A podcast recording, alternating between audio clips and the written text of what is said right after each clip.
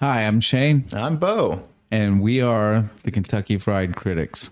Join us every week while we watch movies, TV shows, play games, and dive into any other pop culture topic that we can think of. and give our thoughts on them while we're having a, a nice beer, maybe a fancy wine for those Oscar winning things.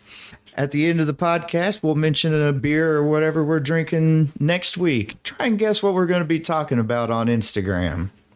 So you can find us on Instagram or YouTube, both at Kentucky Fried Critics. We also have a website that you can go to that's shows.acast.com slash Kentucky hyphen fried hyphen critics.